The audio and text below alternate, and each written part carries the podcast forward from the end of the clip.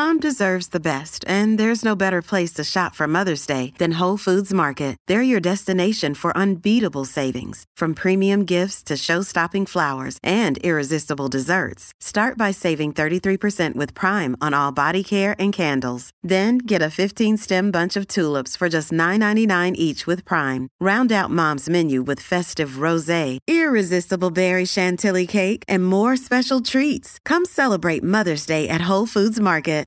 We're going to be chatting uh, about Damar Hamlin. Uh, some good news, guarded but good, uh, regarding Damar Hamlin. He is the safety for the Buffalo Bills. He remains in intensive care in a Cincinnati hospital. This morning, the Bills released a statement saying that he has shown quote, remarkable improvement in the last 24 hours. While still critically ill, he has demonstrated that he appears to be neurologically intact.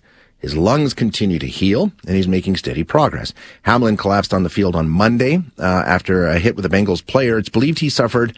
it hasn't been confirmed, but the, the consensus seems to be it looks like a case of the relatively rare but not unheard of commotio cordis, which, as far as I can tell, is a situation where you get a direct blow to the chest at just the right or wrong moment and it can stop the heart. But uh, it's reignited the whole debate about safety in the NFL. Definitely an issue, but I'm not sure if this particular case uh, needs to be added to the huge pile of troubling issues around player safety in football.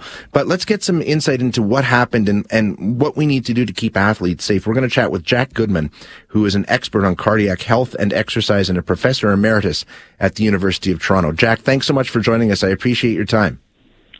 Uh, thank you for having me on your show. Happy to help. So, when we talk about this uh, commotio cordis, and, uh, and I guess uh, we're making some assumptions that that's what we're dealing with here, but it, you know, it's a really rare thing, but it's not unheard of in sport. We we know this can happen in sport. So, when we talk about player safety, does this fit into that category? I mean, can you uh, safeguard against all what appear to be a freak occurrence? Well, yeah, it, it, this is this happens infrequently for sure. Uh, it, it's common in, in sports that have projectiles like yeah. lacrosse balls or baseballs, uh, and you're absolutely right. You've got to have the right force at the right location, and it has to hit the the right spot within about a 20 to 40 millisecond window of time. So uh, those factors alone render it very, very rare. Um, so, uh, you know, are, are there methods to avoid it? Uh, you know, it, and the simplest example is uh, baseball hitters uh, are advised to try to turn away from the ball that's coming at yeah. them, uh, put their back into it or their shoulder. So, um, and there's there have been some equipment uh, attempts uh, attempts with equipment to minimize the impact of a projectile. Um, I don't know how successful they've been, and frankly, I, I don't know that many examples. Um, and uh, you know, the challenge is how do you avert an impact like that uh, in equipment? Yeah. Uh, uh, without impeding the, the movement of an individual. So um, it, it, it's a tough one. It's, it's a tricky thing to avoid, especially in a game of football where you'd have to have padding that was that allowed for a diffusion of that blow uh, in a very general way. In, in, some of these instances, I mean, you can you can safeguard to prevent an incident from happening, and like you say in this one, it's next to impossible. So I guess the next step is okay. Let's make sure we have a plan in place to deal with it should it happen. I mean, that's the best safeguard you can have, right? Well, you you hit the nail on on one of a couple of heads uh, for sure.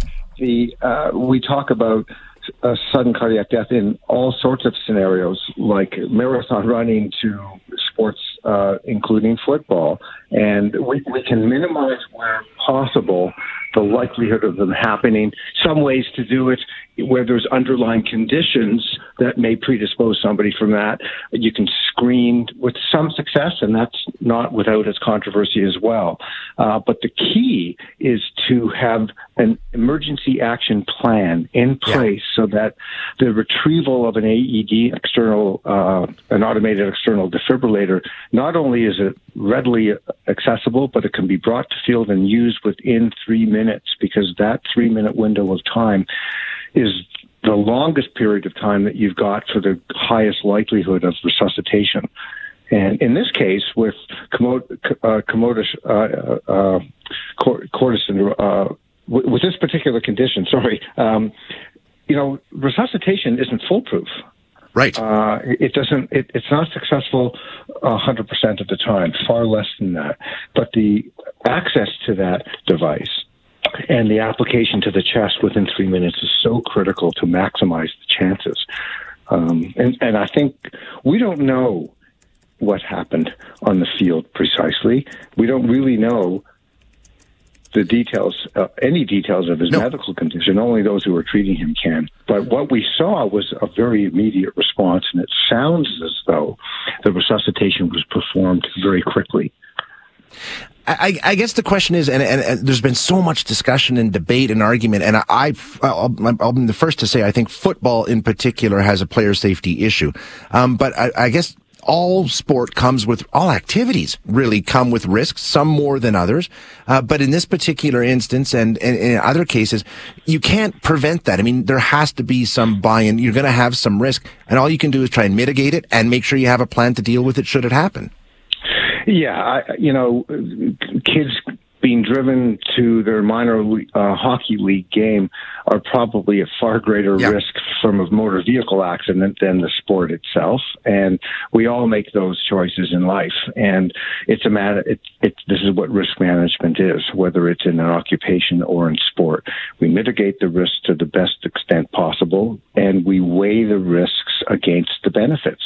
And I think we would all agree that physical activity, exercise, and um, all of the debates of safety in specific sports, including football, those are that's an important dialogue, but the relative risks are really what has to be part of the discussion. Yeah, exactly, for sure. Um, thanks so yeah. much for your. I really appreciate being here, Jack. Thank you.